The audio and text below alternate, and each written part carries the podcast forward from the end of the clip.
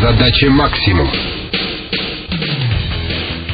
Для меня задача максимум – быть счастливой в этой жизни. Вряд ли можно изменить людей вокруг, но можно начать это делать с самого себя. И я это начала делать, подстраивая свою жизнь в каждом моменте под мир, находясь с ним в резонансе, делая каждый свой выбор осознанным. И мне кажется, что если я найду эту дорогу, то люди, которые рядом со мной, мои близкие, мои друзья, моя профессиональная среда, она точно так же начнет меняться. Галина Воскресенская окончила психологический факультет Герценовского университета, Международный институт «Гармония», сейчас учится в Санкт-Петербургском гештальт-институте институте. Долгое время работала HR-менеджером или менеджером по персоналу в крупном строительном холдинге. Затем занималась частной психологической практикой. В настоящее время ведет HR-проекты в различных компаниях и руководит корпоративными программами в открытой школе бизнеса. Вопрос к вам как к психологу. В наше неспокойное время как сохранить душевное равновесие? Как принято говорить, у психологов советов мы не даем, за них надо нести ответственность. Я могу сказать о себе. Безусловно, сложно сохранять равновесие в условиях любой политической нестабильности и экономической экономической в том числе. Конечно, страшно, когда в соседней стране, граничащей с нами, происходят военные действия. Но даже если попробовать отвлечься немножко от этих событий и представить, что происходит внутри нашей страны, мне страшно даже за своего ребенка. Ей 10 лет, я не могу отпустить ее на улицу погулять во дворе. Мы живем, и я нахожусь в том информационном поле, когда оно достаточно агрессивно показывает, что здесь опасность, здесь опасность. Единственный баланс, который я нахожу для себя сейчас, максимально информировать своего ребенка для того, чтобы она имела какую-то картину мира реальности, пытаться где-то контролировать, а где-то отпускать. То есть я постоянно делаю выбор. То же самое происходит во внутреннем моем пространстве. Либо я готова слушать эту информацию в этой дозе, либо отстраняюсь от нее. Если я понимаю, что тот объем информации, который я слушаю или смотрю, у меня уже зашкаливает, и я понимаю, что мне этого достаточно, я просто выключаюсь из этого информационного потока. Если у меня есть потребность к тому, чтобы получать эту информацию, я иду в этот поток. Вопрос только, зачем я это делаю. Выбирать, мне это нужно или мне это не нужно. Если мне это нужно, то зачем? А если мне это не нужно, то почему я этого избегаю? И для чего мне нужно нужно этого избегать. В чем, по-вашему, причина столь высокого уровня агрессии в российском обществе? Мне кажется, что очень много людей сейчас становятся в позицию, как буддисты называют, эго, когда мой мир важнее мира другого. И человек настолько сфокусирован на своих переживаниях внутренних и эмоциях, что я важнее, чем человек, идущий рядом, или человек, едущий в соседней машине, что это позволяет человеку там крикнуть что-то нецензурное,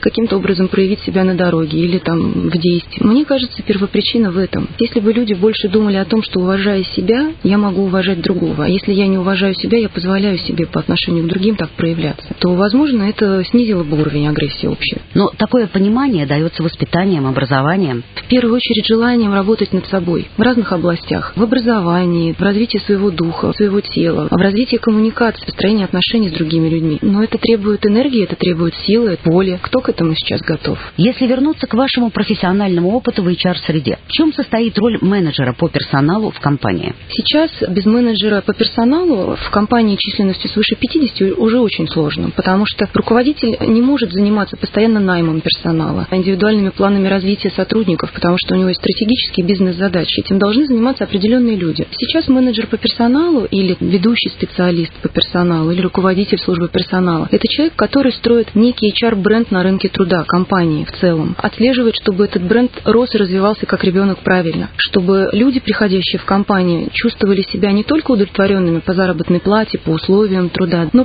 удовлетворяли свои потребности в коммуникации, что они работают в компании с определенным направлением движения, значимым, например. Это благодаря тому, что делают HR наши люди, благодаря этому в том числе. Галина Воскресенская, руководитель корпоративных программ открытой школы бизнеса. Информацию об обучении в которой можно получить по телефону 325 9401 и на сайте obs.ru. С вами была Наталья Костицына.